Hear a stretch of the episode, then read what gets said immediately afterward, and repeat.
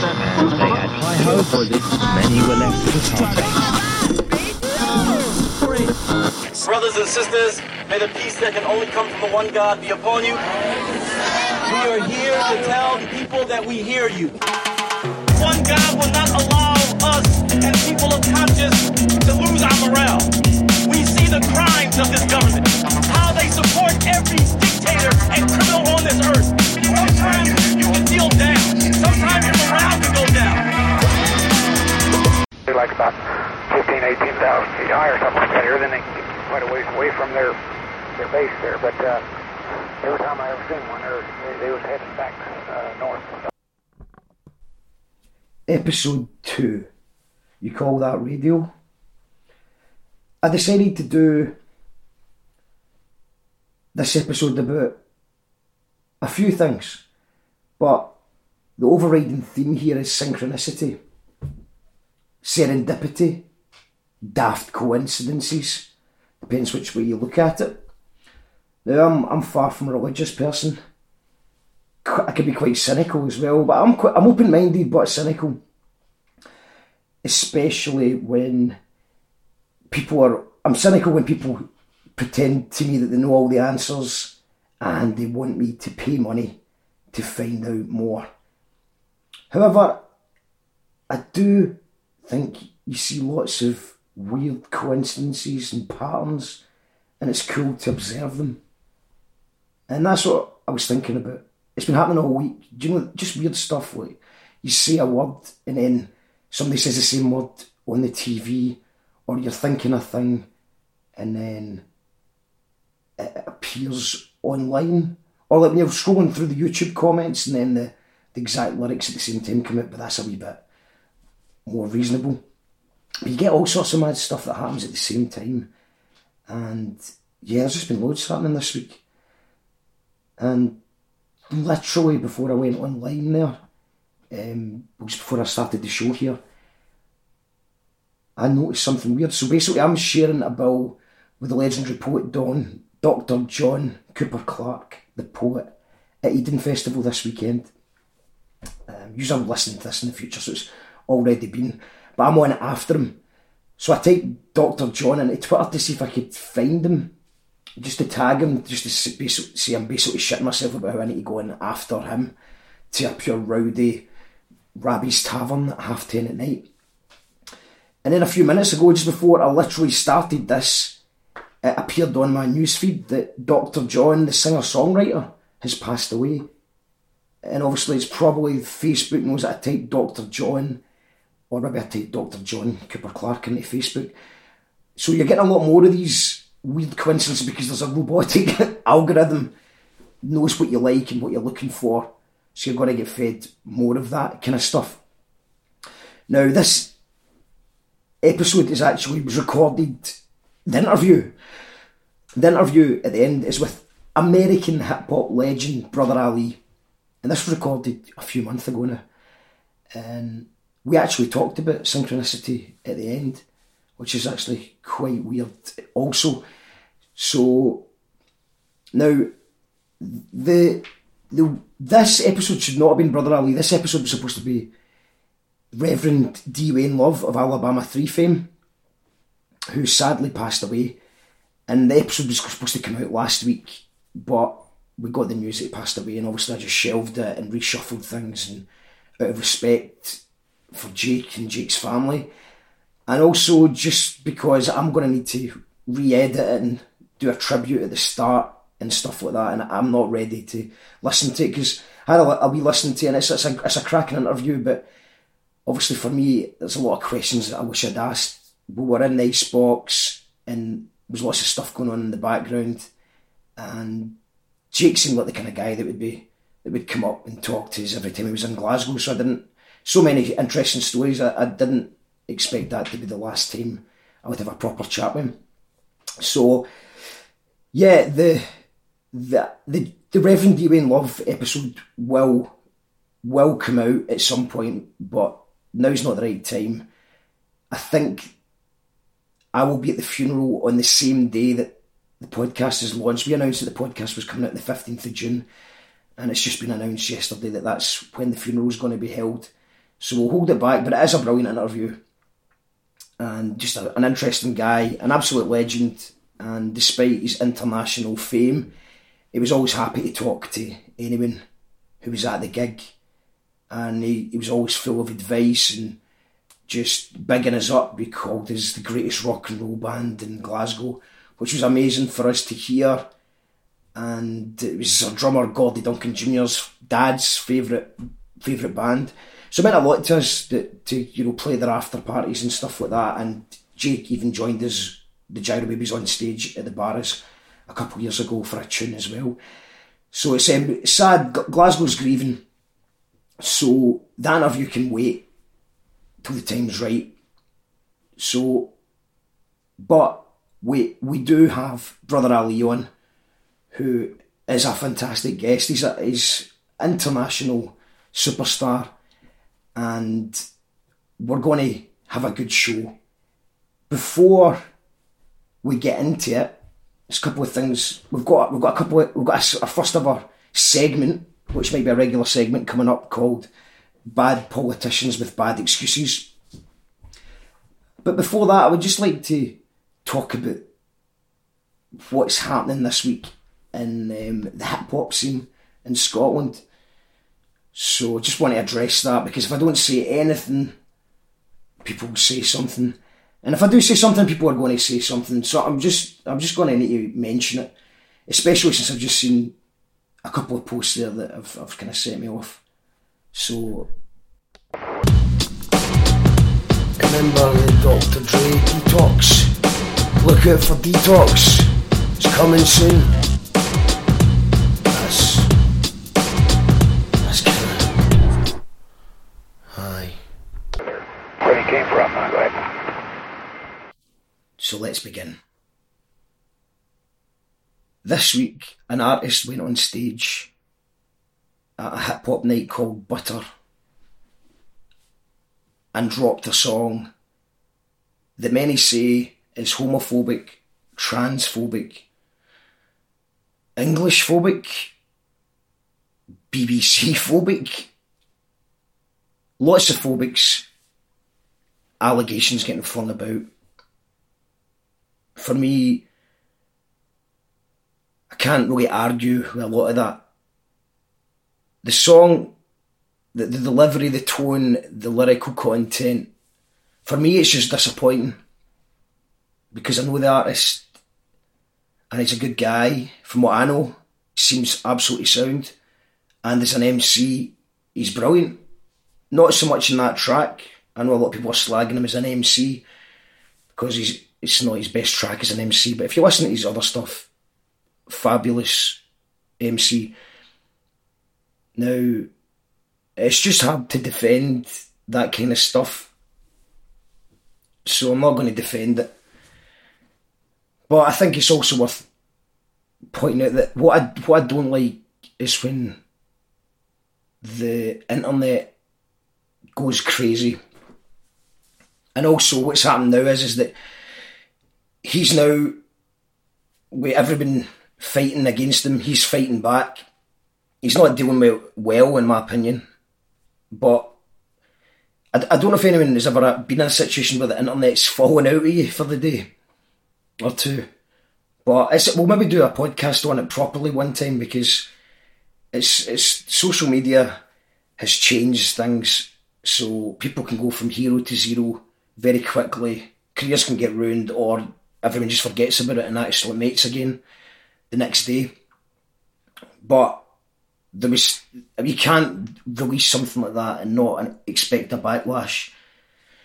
So it's uh, it's kicked off. It's kicked off, and I hope that once the backlash dies down, he'll take a bit of time to reflect on that, and and maybe maybe he does agree, or he didn't mean it or he meant something else. It's been taken. Maybe he's been, maybe he was in a character role. Maybe he doesn't believe these things. Maybe he does. Maybe he meant it a different way. But just the way it's worded, it's just really hard to defend. However, uh, not everyone's had the same upbringing or background. He's from Ayrshire, a scheme in Ayrshire it's a different world to what a lot of people might understand living in the West End of Glasgow, for example. Now, also add to that, if you add to that the fact that there's loads of right wing propaganda going about, add to that people angry at austerity, and the media tactics has always been divide and conquer. And interesting enough that he actually brings it up, he's talk, he talks about the gay agenda, which I don't know how serious he is about that. But if there is a gay agenda, in my opinion, it's that things like the Daily Mail and other things like that, they bring up little things where someone, one person in a million, is identified as something bizarre. And they use that so that people go, oh my god, what's the world coming to? And people get angry about it. Because people are angry about life and the way things are going. And it's good to have a scapegoat. And the scapegoats right now tend to be the disabled, the transgendered, and refugees, and immigrants, just actual immig- immigrants are, uh, are the focal point of everybody's rage. And it's really strange because it never seems like the people that make the decisions that hurt people ever have to answer to anything. And that's kind of what what that what he was saying was that he was trying to say that, but it seems like he, in my opinion, he's he's totally skewed the reality that I see in my in my world. I see it completely differently, and also, I live in I live in Glasgow, but I know what it's like in Ayrshire, a scheme in Ayrshire. They they they don't have as many ethnic minorities or, or, or even gay people. I mean, gay people move to the cities to get away from these places. You don't. It, it takes a very brave person to to come out as being gay. So, I think that there might just be an element, just a small element of ignorance, and I don't mean that in a disrespectful manner at all, but unaware of how these words can affect people that that you know also, there was stuff about English rappers, and it wasn't made clear what English rappers he was talking about. It sounded like all English rappers in Scotland were to go home, basically, or something like that. So there's just so I mean, there's just so much to pick through there that it's it's really hard to defend it. But I'm not going to spend any much longer on it. My opinion is that when these things happen, it's very easy to jump down someone's throat and that just makes them dig in doubly deep. And the people that defend them are people with the same opinions, and we just kind of fight We're the loggerheads. And I think that it, it just takes a bit of some calm heads and just some conversations to sort it out. But you're not going to get that when something's just broke. So hopefully, in the future, things calm down and maybe people can can come together again and just sort of chill out a wee bit because at the end of the day, it is hip hop, and I don't think we should have censorship in hip hop. There is so much stuff that gets said in hip hop that we we turn a blind eye to because it's funny or because it pops. And I think the problem with that is, is it wasn't particularly funny. It wasn't. It wasn't funny, and yeah, it sounded like he was serious. And I think that I've read his explanation, and it sounds like it sounds like he, he was trying to make some points but didn't word them well. And yeah, I just it's just hard to defend that man. It's a it's a bit of a shocker. But I do having met the guy, I do know that he seems like his heart's in the right place. So hopefully just give him a chance, you know what I mean, to to chill out. His, his video's been taken down. I think he's been deleted for Facebook. I don't know. He's he's had a tough week anyway, and you know he did bring it on himself. And the scene is right to call people out when we see, especially in this climate, we, we don't want things going turning right wing. We don't be turning into Brexit, Daily Mail people in the Scottish hip hop scene, and that is pretty much the opposite of what we should be about. And music for me is about bringing people together, and hopefully, I mean, it's a naive viewpoint, but there shouldn't be space for hate in these communities. So hopefully we can learn from this and move on and give the guy a chance to explain himself when he's not trying to, you know, he's he's in deep. He's in deep. He's trying to dig himself out and he's digging himself in deeper. So I'm not going to go on about it anymore because the point is, the whole point of this was, I just had to give perspective to, to listeners who don't know anything about this. So the point of this is that we should be talking about the positives. How many people have been commenting and having opinions about the negative stuff like this when it kicks off. How many views did that get? When why do we not show this same amount of passion when somebody drops a masterpiece of an album or a song or a freestyle or or why are we not sharing good people's music and up and coming artists' gigs online? Why are you not sharing event pages to things that people need just your support on? This isn't just hip hop. This is this is all across the board. This is in every single music scene, and every other world as well. Just everything. We focus on the negatives all the time, and why not share an up and coming artist piece of art that they've put their heart and soul into. Why not bring your friends and tell your friends about a gig that's coming up and bring people down? These artists, if they could just make a bit more money, they could keep cranking out more art.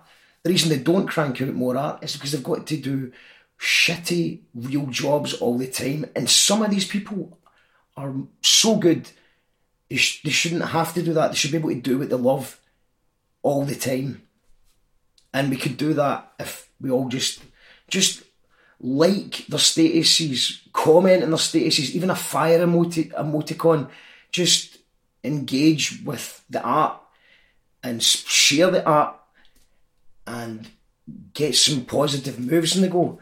And there's, there's lots of positive stuff happening. Respect BA's got a brand new album out. Bose has got a masterpiece ready to go out under another alias. The the Loki documentaries coming out about the history of Scottish hip hop. Kieran Mack's coming back. Physics is sitting on a classic. Sorai's new single's dope. Steg G and the Freestyle Master albums absolutely brilliant. That's with CCTV, Empress, and, and Sorai again. You know, you've got lots of stuff. Sherlock's is killing it. Zesh is doing BBC stuff it's um, there's a lot of there's a lot of hope and a lot of good stuff. Lots of young people coming through, and yeah, just the, the reason that I'm even talking about this is because I'm seeing things getting directed at the promoter now, Steg, who who runs Butter, and that guy puts so much effort into everything that he does on Sunny Govan, his production, his uh, you know all the radio shows, and he's done thirty nights, 33 hip hop nights in the last year that's given so much talent a chance to work on their craft and play stages, sometimes for the first time, and just get better as artists and build connections. And these nights are important. So please do not boycott Butter. He didn't know what was going to get said. You know, I could have happened to anyone. I've booked the artist in question before, and I wouldn't have known that he was going to say that stuff. So let's not blame it on the promoter. No promoter knows what the artist is going to do on stage unless they've already got a bad track record, which this artist doesn't have. He's got a flawless record from what I know of what I know of him. So support Butter. The next one's on uh, June the 29th, which I sadly can't go to because we've got another gig uh, at the Icebox, the Twistettes, Busker Rhymes, Trongate Rum Rights, and the Harlem Bob Trotters which is Nico from Colonel Mustard's new band. And I think I'm hosting. I might be doing a raffle or something. So I, yeah, that's it. Support butter and uh, sort it out. To, let's not go down the the Daily Mail route of hip hop. I can't think of anything worse. But let's also not lose our mind. And this isn't a, a hip hop show normally. We're going to do a bit of everything on You Call That Radio. But we have got Brother Ali in the house in this show, who is a worldwide hip hop legend. So there might as well be a hip hop theme to this one. what else has been happening in the hip hop news? Jay Z has become the first billionaire rapper, and then everybody's went, "Oh, I thought Dr. Dre did that ages ago," and then folk are like, "No, I had to share some of his money," so he only actually made eight hundred and fifty million. So he's only got eight hundred and fifty million, which is probably like a billion because the amount you can get away with paying people nowadays because of the cost of everything's went up. I suppose you've got the, the cost of your your petrol for your cars and that. It's a shame for them. Only he's only got he's only got eight hundred he's only got eight hundred million. Poor Dre. Aye, I'm going to leave you with one little bit of synchronicity before we go into the next part of the show with Brother Ali and our first ever segment.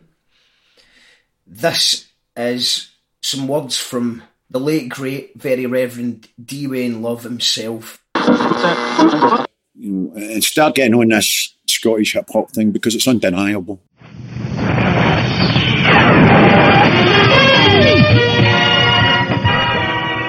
And the winner of the Scottish Comedian of the Year Award 2019, sponsored by Andy Murray's Maw, goes to the guy at the bus stop.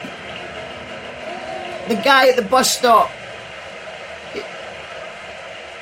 Come on up to the front. Come on up to the front. Come on up to the front. Well, it's been a brilliant year for you. Um, there was one performance in particular, I think everyone just took to their heart. And um, could you tell us about your, your big performance, guy at the bus stop?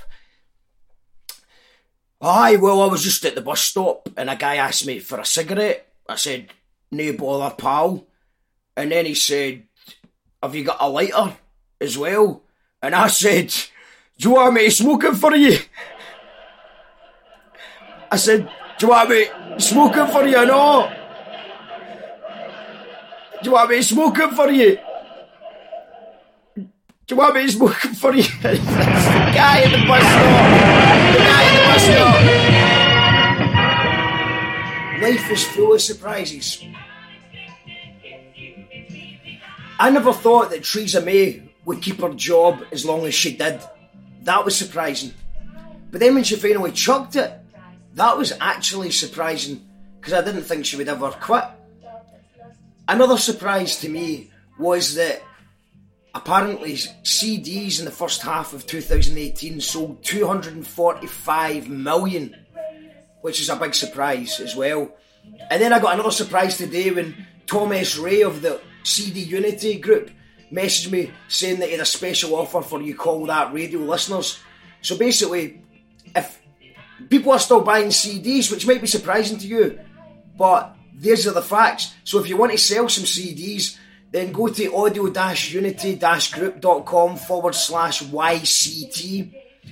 And that gives You Call That Radio listeners 15% off all orders over 100 units, free UK delivery, and a whole bunch of other free stuff in the bundle. Tom's also brilliant at mastering, he'll give you a wee deal as well if you need your, your music mixed or mastered. So, yeah, surprises audio-unity-group.com forward slash YCT. What a Bad excuses from my politicians, blame it all on the other persons. It's bad excuses from my politicians, blame it all on the other persons. I misspoke, I was tired. Must have lost the dossiers in the tumble dryer fire. You remember that? Look the other way. I'm gonna seek help or sack my PA. Let me be clear, but be very vague. To keep my job, I do whatever it takes. Don't call this an apology. Direct your questions to another day. Expenses out of context, now I'm on my way to be with my family. That's all I've got to say.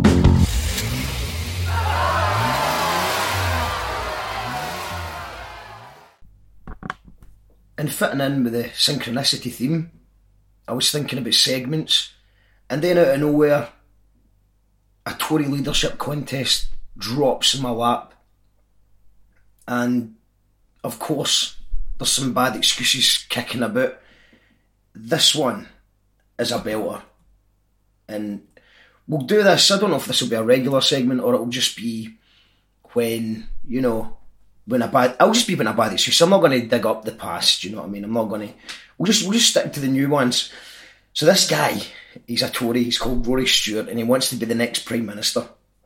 And somehow it's it's appeared that um, because he's in a Tory leadership race, all this stuff comes out that he took, he smoked, uh, was it heroin? Was it opium? Opium, and um, he had it ten years ago, and he told the Telegraph that the opium had no effect on him because I was walking twenty-five to thirty miles a day. Aye, mate, and Tom Weir was smoking crack but he was fine because he was just all that walking. You know, oh, well, actually, Tom Weir was probably on, on the mushies, to be fair. He said, I thought this is going to be a very strange afternoon to walk, but it might be that the family was so poor they put very little opium in the pipe. So he's actually he's actually slagging a family for being poor that gave him some free opium that he wanted. He wanted the opium. And now he's kind of 10 years later dissing him going, oh, they were, were, were quite poor. There was probably a, a shite amount in it. So this is the new, you know, this is a wee bit better than I took it. I smoked cannabis, but I didn't inhale it. This is the new 2019 version where you actually you just walk it off. I mean, imagine just saying that to a driver. I am I'm tripping at my nut. I'm ten times over the limit, but I had a really brisk walk earlier on. I'll be sound. I'll be sound. I walked in uh, I, I, live in a high rise flat, officer, so by the time I walked in the stairs, I sobered up. And uh, the guy I got it for was, was, was pretty poor anyway. He's uh, he was he was skint, so I probably the alcohol wasn't that potent. Um, aye, so aye, bad excuses from bad politicians. And if you've got any suggestions, feel free to email you call that radio at gmail.com or you can phone up the hotline which is 07340 508 500 and leave a voicemail and we'll happily play your voicemail or you, you could do that about anything anything at all just give us a wee phone and we'll try and play your voicemails on the show so that you call that radio you call that radio Bad excuses from my politicians, blame it all on the other persons. Essentially, the people have this fear. This one, the other one, to get into, you're voting against somebody, not for somebody. Sorry, I interrupt you, mate. I know really it's important. I know totally you say it's wrong. important and that, but I just, Well, I just, yeah, I, can't the- the- I just have to. I have to interrupt. I've never seen the Matrix. Never. Well, not even. Not, not, not even seen it. Not, not even. Not no sequels. No, the first one. Not, never seen. it. Essentially, the people have this fear. Call that radio. So, aye, the synchronicity is that we have had a bit of a negative week in in Scotland, but we've got one of the most positive hip hop role models coming up next. An absolute legend. Uh, the brother Ali, who it was an absolute pleasure to speak to him, and he's such an interesting guy. I could have talked to him for ages, but he was doing a lot of interviews that day, and the agent um, told me, please don't go over half an hour because he will he will keep talking, and um, yeah, you got that impression from me. It didn't it didn't sound like he was in a hurry. He gave full answers, and and I was I, was it was just a pleasure to speak to him. So uh, before we do that, just a, a wee final bit of positivity. Just keep it positive, guys. You know what I mean, and make have fun, make good music, and have fun. And if you, you know, if you are going to have opinions and do something political or whatever, then just remember that 150,000 people were declared fit to work, declared fit to work, and they died without a penny to their name. And the NHS is getting sold off to Trump. There's all sorts of stuff to have a go at, rather than, you know. But then everyone loses their shit over vegan steak bakes and and MMA fighters, and it just seems really weird that this stuff really gets pushed out there and people really react to it. It's mental. So anyway, that's enough of that. Keep it positive. I want to just thank a few people quickly before we go into Brother Ali. Morphamish, the producer has been helping me master this stuff. Absolutely amazing. He's been he's been an absolute legend. Thank you so much to Morphamish for, for just helping out. Gordie Duncan Jr. for helping me do the jingles. Mako for all his podcast advice because I'm coming into a totally new world here and he's really been helpful. Tom S. Ray's been doing some stuff, doing some mastering for the, the jingles and also Tom S. Ray's given everyone that listens to this show a special offer. So if you go to audio-unity-group.com forward slash YCT, which stands for you call that radio, and he'll give you a wee deal. So he'll give you a discount on mastering services, he'll give you a discount on CDs, and there's also other free stuff on there. Just go to the website, check that out. Tom's done the Gyro Babies stuff, he's done Jackal Trades, he's done Twistettes, he's done Mickey Nines. The guy is an absolute master at mastering, so get him checked out. Also, shout outs to Tam at High Street Cafe, which is a new cafe that's opened up in High Street. They're doing some good stuff. Uh, shout outs to Crink at the dispensarycbd.com. Shout outs to the Icebox for letting me record some of the early interviews in there. And they're doing a big fundraiser gig on the 29th of June that I'll be hosting, and it features the Twistettes, Busker Rhymes, Trongate Rum Rights, and the Harlem Globetrotters' first ever gig. So that should be a good crack there as well. And just a massive thank you to Raymond, who is a photographer. If you go into photography by Mundito on Facebook, he'll do you a wee deal as well. If you if you mention that you've you heard about it through, you call that radio. He's been really supportive, and all the Patreons. It's crazy right now as I speak. This is about about nine days before it officially launches and use it in the future. But at the moment, we have 20 subscribers that are, are just chipping in a couple of pound a month. The Mince and Tatties crew, it's £2.40 a month, and everyone gets some bonus material. You get put into a raffle every so often. We're doing it, we just did a raffle last night. We gave away a weekend pass to Eden Festival. It's worth about 130 quid. We gave away CDs, merch, stickers, all that kind of stuff and we've been giving out guest lists to the Mickey Nines, Gyro Babies gigs. We've been just just if we'll try we'll get you the guest list. We've got people guest list onto the Moods gig. So if you know if you are enjoying what you hear, just stick a couple of pound in a month, and we'll get you some discounts and some free stuff and some bonus material. And if you don't want to do that, then that's fine as well. You can just just enjoy it, but please do share if you're enjoying it or leave a rating if you've enjoyed it. I think that all helps us. I'm quite new to this podcast world, but apparently ratings pushes us up the charts or whatever that is. So yeah, thank you for listening. It's it's an absolute pleasure to introduce our first uh, of many guests lined up, and this is the fantastic brother Ali.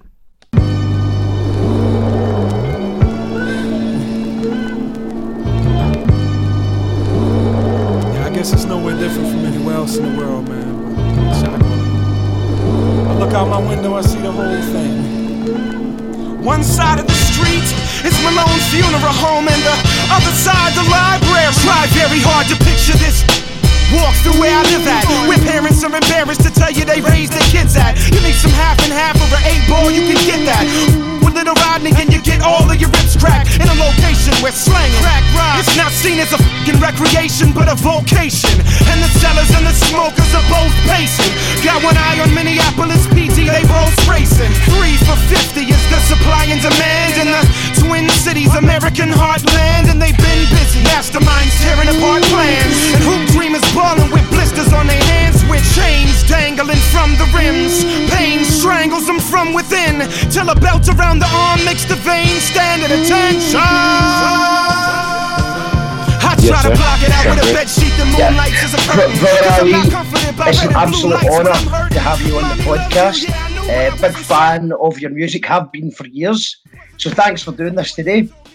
Thank you, Mark. I'm happy to talk to you, man. Uh, first of all, I just the, the first question that popped into mind um, is when people ask about Brother Ali, I always uh, send them. Well, recently I've been sending him to the the Uncle Usi Taught Me song, which is probably one of the greatest storytelling tracks I've ever heard, and it's crazy to me that that's a true story. And you're basically rapping in Iran, which is illegal. And could you just tell us a little bit about what actually happened there, mate? Yeah, well, I got invited to go to Iran uh, to go to to speak at a conference, and the conference was about the subject of uh, police v- violence in the U.S. in the states towards African Americans. Now, I know that that's a controversial thing to do, but many of my heroes have done exactly that. It's a strategic um, way of really looking at the looking at the moral realities and the and the moral hypocrisy of America. Um, you know, people like Paul Robeson did that. So when America is pointing their finger at another country like Iran and saying you have human rights violations, and that very well may be true, but the U.S. also has human rights violations, and so you know, for us to go it was a group of artists and activists and lawyers and educators and spiritual leaders um, that went to Iran to basically hold, hold this conference.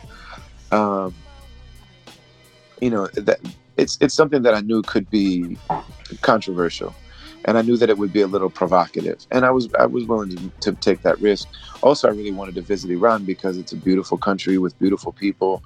Um, you know, some of my dear friends were going on this trip and really and, and, and had been before and really loved it. So I figured I'd give it okay, I'll go. So I went there and the first day I spoke at the conference and I also did uh, I did my my songs a cappella. So it was something like spoken word poetry. It's illegal rap is illegal in Iran, not because they hate rap music, but because of the fact that they know that even if another country never invades you, especially America and the West, you know, America, UK, uh, Europe, even if they never invade you, um, if you take their culture, then eventually their people will demand a government like theirs. They'll because you know the, the that's what the monoculture does. It's not really Western culture anymore. It's global monoculture. It's consumerist culture. You know th- these aren't the original cultures of uh, you know of Scotland and Ireland and the UK and Germany and you know the original cultures of the US. This is global monoculture. So they say if, if that gets in here at all, then we're not going to be us anymore. So I respect it, you know, and, and So, so just just to just to, to clarify the so spoken word poetry is okay. So is it just when you put a, a beat to it, it becomes rap music in their definition? Exactly. Yeah. Yeah. Yeah. They actually have a, a an extremely rich history of poetry. Um, so I mean, you know, a lot of people know about Rumi and uh, you know, but but I would say the other biggest poet in, in the Islamic tradition is Hafiz, H A F I Z. And I mean, anybody that hasn't read Rumi, R U M I, and Hafiz should read those two. They're, they're some of the most amazing, amazing poets that ever lived, and they talk a lot about the realities of love. And Hafiz is really about sincerity. And Hafiz is a, is a Muslim uh, scholar, but he's criticizing people that pretend religion and people that are self righteous. So it's like if people that that say like I don't like organized religion, you should read Hafiz. Like Hafiz is your that he's your man. Anyway, so yeah, so you can do spoken word poetry. They love it. They actually champion it. it it's it's part of the the government honors it. Um, it's considered like one of their national art forms, like the same way that maybe cricket is for some countries or baseball for the U.S. It's like a national pastime for them. Um, and so, you know, the second day though, I did my presentation, and the organizer said we really wanted to hear your song called Uncle Sam Goddamn. So I said, okay, and thank you. So I said, okay, I, you know, so and they said, would you please do it with the music? We want to hear the music. And I know that that's not legal, but they had some of the like Shiite clerics at the event, and I know that they're both uh, they're representatives of their religion and also their state. It's a state religion in Iran, and so I know that they're also representatives of the state, so I asked their permission, and they said yes. And I had actually met them the day before, and they were very sweet to me. I'm not a Shiite, but I mean, they were very sweet to me. You know, they kissed my forehead. They thanked me for, you know, I honored them. They they honored me. It was very beautiful. So they said, go ahead. So I had the music on my iPad, and so and uh, played the music, and I stood at the podium, which says the name of the hotel on it, and I, I did the song. People liked it, and then about right after that, right after that, I got rushed away to go do a, an interview. And when I came back 20 minutes later, they said, Your performance is all over every station on, on Iranian TV, which are government stations. And I didn't even know that was a possibility. And what I came to find out is that the people that invited me, they had an agenda where they wanted to show the government of Iran that hip hop is okay. So what they they said, okay, we'll have this American rapper uh, doing this song that's critical of the U.S. government, and we'll show it to the Iranian government, and then they'll see that like him doing this in Iran, you know, uh, it is something that that would be considered good. But they didn't tell me that. And then the other part is that I didn't communicate. There are rappers in Iran who have to be completely secretive because they could get arrested, and some of them like move to other countries so that they can actually rap because it, they they you know so to them it's to those rappers and those mcs that hip-hop community it's very disrespectful for somebody to show up and, and rap on tv when they're not allowed to do that. I never checked in with them you know and i realized like oh th- these people these organizers tricked me into doing this. And uh you know and and and it just didn't feel right. So i said and also i was getting death threats and people people knew what hotel i was at because it's it says it on the podium that I was rapping on, and they keep playing it on TV over and over and over again. So I'm like, okay, I'm in Iran. I'm doing something illegal on TV. I'm getting death threats. Um, so were you getting death? Were you getting death threats from the rap? You were getting death threats from both the the hip hop community and people who didn't like hip hop, and you're upsetting locals, but you're also upsetting America potentially because you're sort of criticising the American government as well. Yes. So you're just sort of basically annoying everyone. Everybody. yeah, yeah. So everybody so except everybody except my friends. Yeah. So what, what was your thoughts at this point? I thought it was a very real possibility that I could die. Yeah. Um, the other part of this is that the phones don't work. Like our cell phone doesn't work in Iran um, there's very very limited access to the internet. So you, when you can get some Wi-Fi on your phone, you just have it uh, maybe enough to update your emails. Also, a lot of social media doesn't work in Iran; it's blocked. Um, and it's just very difficult to communicate. And then also, my credit cards don't work. Also, I can't go to a cash machine, at ATM, um, and take money out. So it's just really like I'm really, you know, I can't get an Uber. Yeah. I can't, you know what I'm saying? Like, so you're, just, just, you're just basically you're thinking, I need to get out of here, but I'm assuming that your your return flight still had a few days before it was due to leave. Weeks. We I was supposed weeks. to be there for two yeah. weeks. All right. I yeah, I was supposed to be there for two weeks. So I go to the airport. I, I so I, I took my last the, the, the little bit of money I had, went to the airport get to the airport.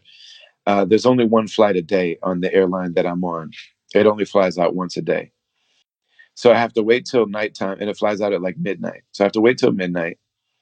Uh, so I'm already in the airport for like 12 hours. Wait till midnight. I don't have any money to eat. Um, you know, I get uh, finally I go to the desk and they say you can't just change your flight. The person that bought your flight they have to come here and change your flight. So I said, okay, I'll just buy a different, a new flight home. Um, okay, but my credit card doesn't work. So what do I do? How do I get, how am I going to get out of here? And I don't have the money to get back to the, my hotel. So even if I wanted to go back, I can't. Yeah. Um, and then to get to like when you check in the hotel, they hold your passport. So in order to, to get my passport back, I had to check out of the hotel. So I was in the airport for about two and a half days. Um, finally, you know, they they they came and got me. Uh, they said that they had put out a an a, alert. They said if you don't come back, they sent one of my friends to the airport, and they said if you don't come back, we're going to put out a security alert. There's an American missing in Iran, and the police will be looking for you. So I hadn't eaten, I hadn't slept in a bed, I hadn't, you know, I basically was just standing my suitcase up and like laying my head down on my suitcase to sleep. I had a few dollars left from the cab, so I was buying cake. I was buying like slices of cake so that I wouldn't pass out. They, they have good cake in Iran, I've, I've heard. Oh, their their their, their food is amazing, and the people there are so beautiful. Like the people there are really beautiful people, and um, you know, it was just it's just so. Then finally, uh, things got worked out. After several days of trying to get out, I finally got a chance. I finally left, and um, the organizers ended up changing my flight for me. Um, and I finally made it home. But then once I made it home, then they put me on this status called 4S, which means the highest security alert possible, where they still let you fly, but they they interrogate you, they check everything, and that kind of comes and goes. Sometimes I have it, sometimes I don't. Um, yeah, Hey yo, the music made him jump back. Fuck that, how y'all gonna come track something fat without letting Ali touch that? Nothing whack, leave his lips. You're not serious, I got few equals and no superior. So here he is, a seasoned veteran, an ego wrecking. I turn it up another notch to keep the people guessing. Y'all ain't fucking with the ox with your feeble session. Double teaming for the evening, so you heed the lesson. Sluggo. Looking at me like they know me. Only about as far as they drunk ass can throw me. Do it, somebody's bound to catch it. No breakage, never that. We keep it basic like breakfast, so taste it. The vitamins are subtle, so tighten up the sluggle. Even try to decipher the puzzle, but shut up though. Fuck that, sucker, jump back. I hold the game like Notre Dame. I know your dame. We call a hunchback. I'll eat run that. From cat's lips to God's ears. We line y'all punk bastards and crosshairs. Applying our thug tactics till y'all scared. Don't stop till your drunk ass hits the back stairs. Fuck that, jump back. Yo, what's that drip?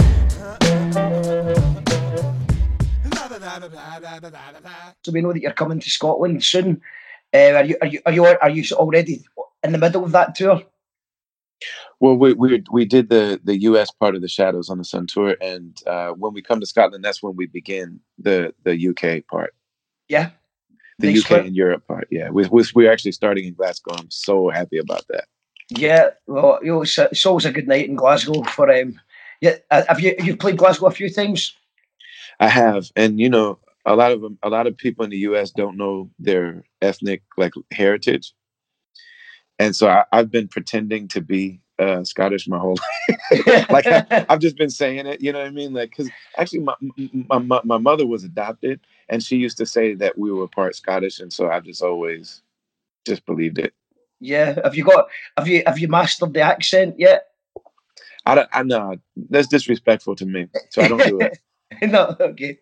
Because my my ear doesn't know the difference between Ireland, Scotland, and then there are parts of also England that sound similar to my ear, but Yeah, I know to you guys they don't sound similar at all. Well, I don't know. I, I do. I do agree. I think there's um, certain parts of England, like Newcastle.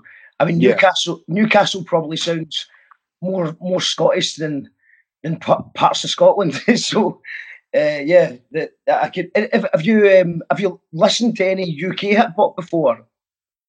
Um, a little bit, you know, I, I- but I don't listen to as much hip hop as I. I don't listen to much new hip hop. Um, like I basically once I started making rap music, there there are some artists that I listen to, but I don't listen to a whole lot of hip hop anymore. And it's not because I don't think it's good. It's just that I spend so much time making hip hop music that I don't like. I want to listen. I usually end up listening to the records that we sample. So I listen. I listen to jazz music and, um, you know, Turkish music, Brazilian music, um, you know, gospel music. I don't listen to a lot of hip hop once I started making it, and that's also when I started traveling.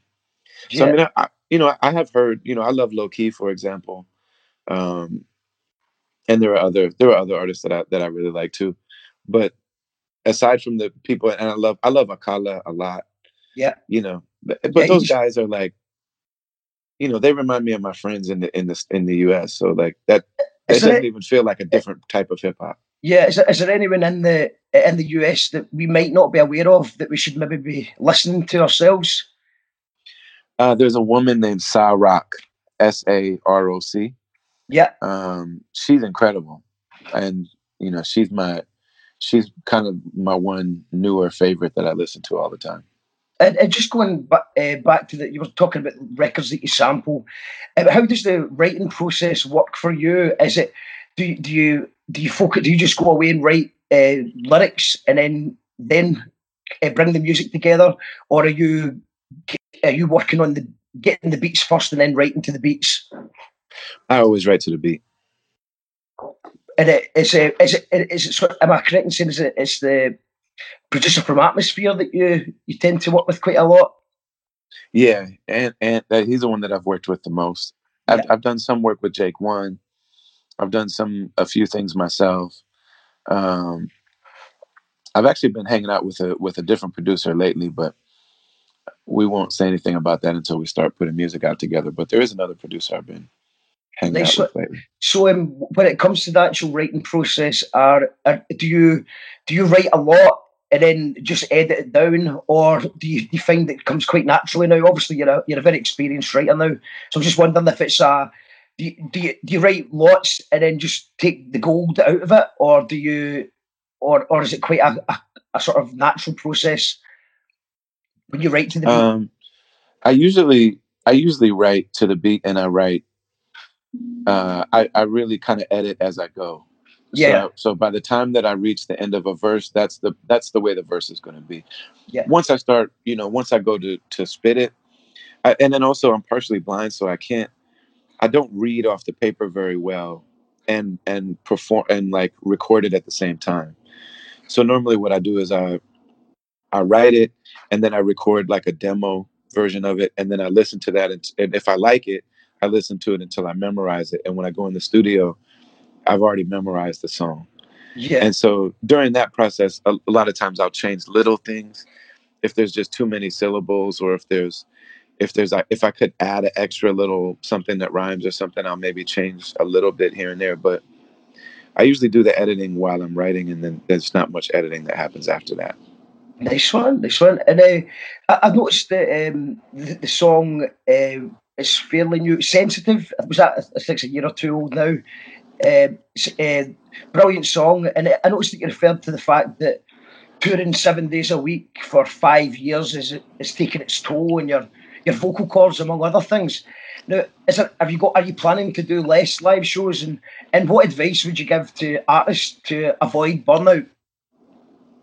Yeah, I mean, a, a lot of artists, hip hop artists, and also singers, we damage our voices, and nobody really teaches you about that. And Yeah, I, I just recently had a, an operation for a vocal polyp myself. So oh, you uh, did? yeah, yeah. So I'm I've um, before I start doing the live shows, um, a lot of live shows, I'm going to try and take the whole idea of warming up the voice a little bit more seriously because, like you said, nobody nobody tells you, and you don't think about it until you've maybe already done some damage. Yeah. So I mean, you know, in terms of the guys that are older than me, like KRS One's voice is is profoundly damaged, and he's got one of the best voices ever in hip hop. And it, when you hear him now, it you hear that his voice is damaged. DMC, of course, lost his voice from Run DMC. Um, Kendrick Lamar has vocal damage. I mean, his voice sounds really cool, but if you listen to him on his early records until now, he has vocal damage. Um, my friend Sage Francis actually had that operation as well. I mean, you know, Adele had the operation, Stevie Wonder had the operation. A lot of people have had that operation. Um, and I maybe I should get it. I don't know. I, I just, uh, you know, I'm, I'm th- there are nights when I'm on tour where like my voice will be rough and it makes it almost impossible because my whole performance is my voice. Yeah. You know what I mean? I don't, it's not like I'm dancing and jumping around on the stage and all that stuff. I'm, you know, I move my body with the music, but for the most part, it's about me rapping. And if I can't rap, then it makes it really, really difficult. So, Yeah. um, So do you do, Yeah, you I do mean, any do, do you try and do any vocal warm ups or anything like that?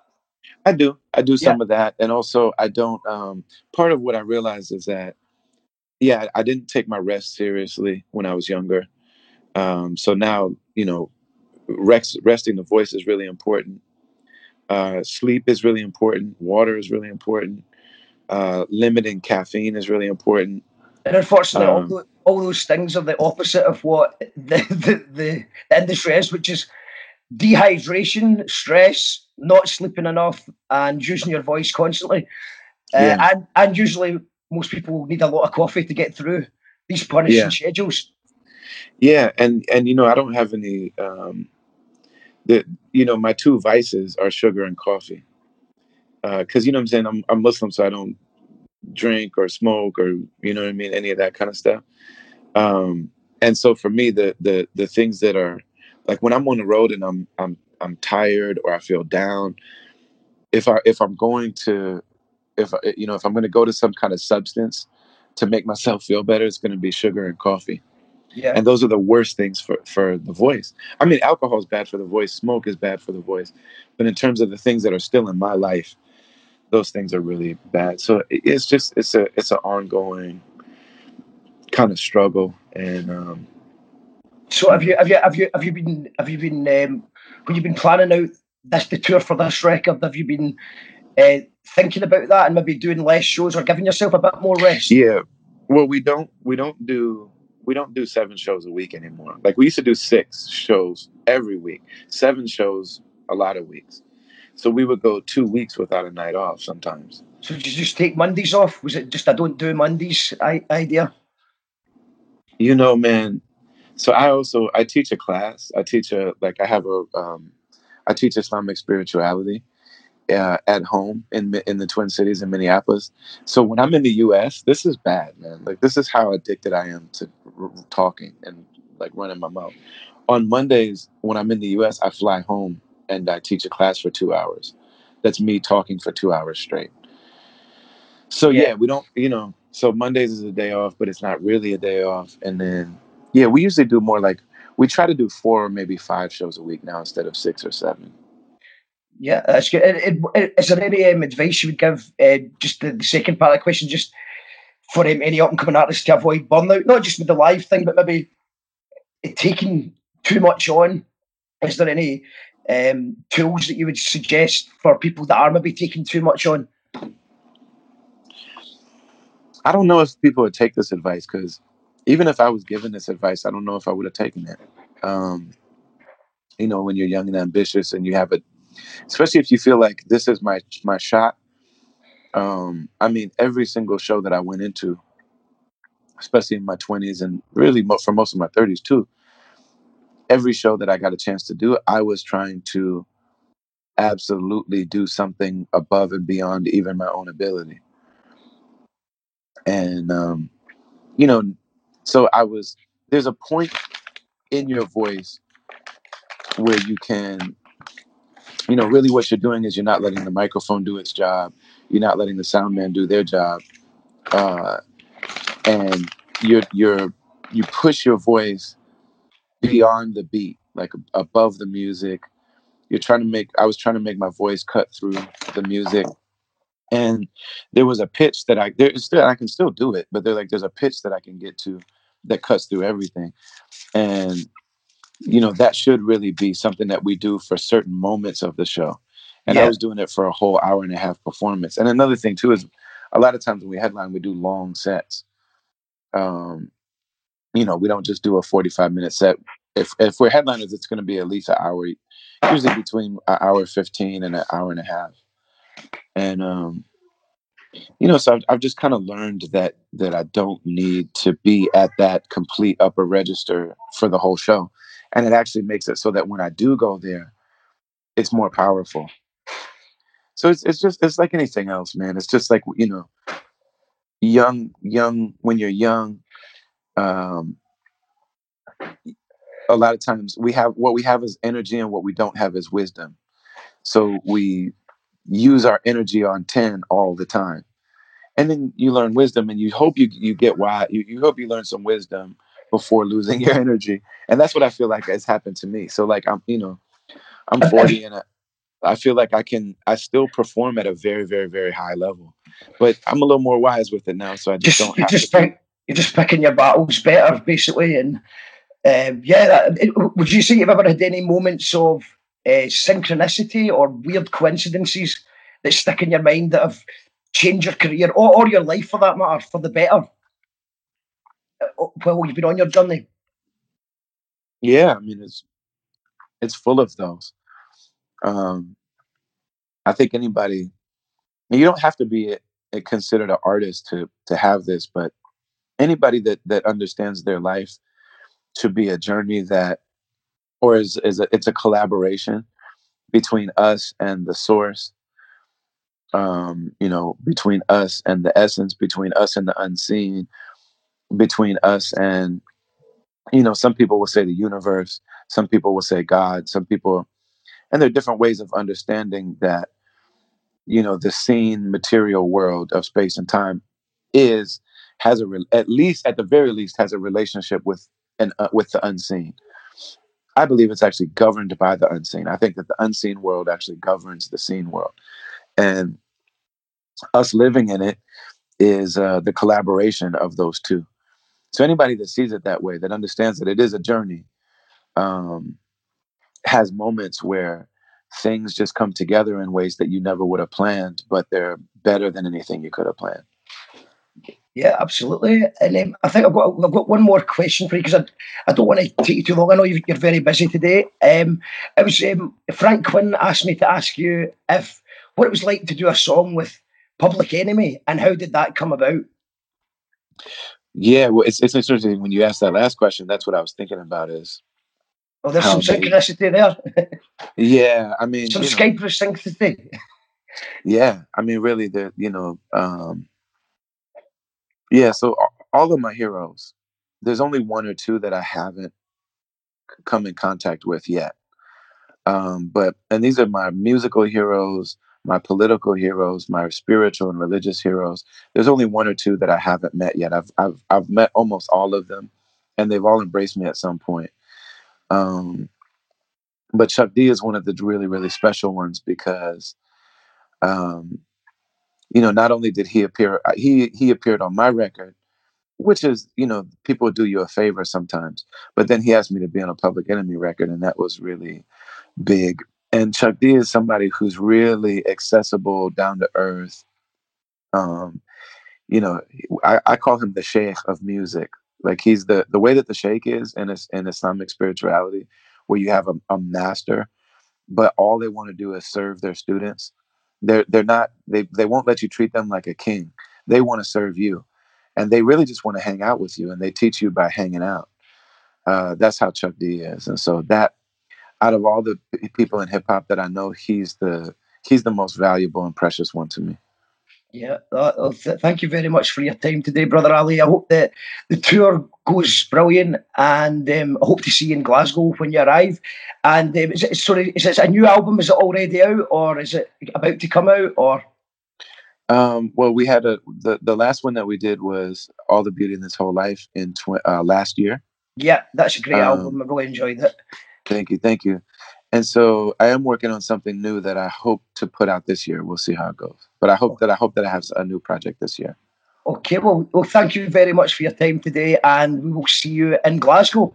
Thank you very much, mate. All the Thank best. you, Mark. Appreciate it, brother. Okay. And they had high hopes, but many were left with heartaches. Me too!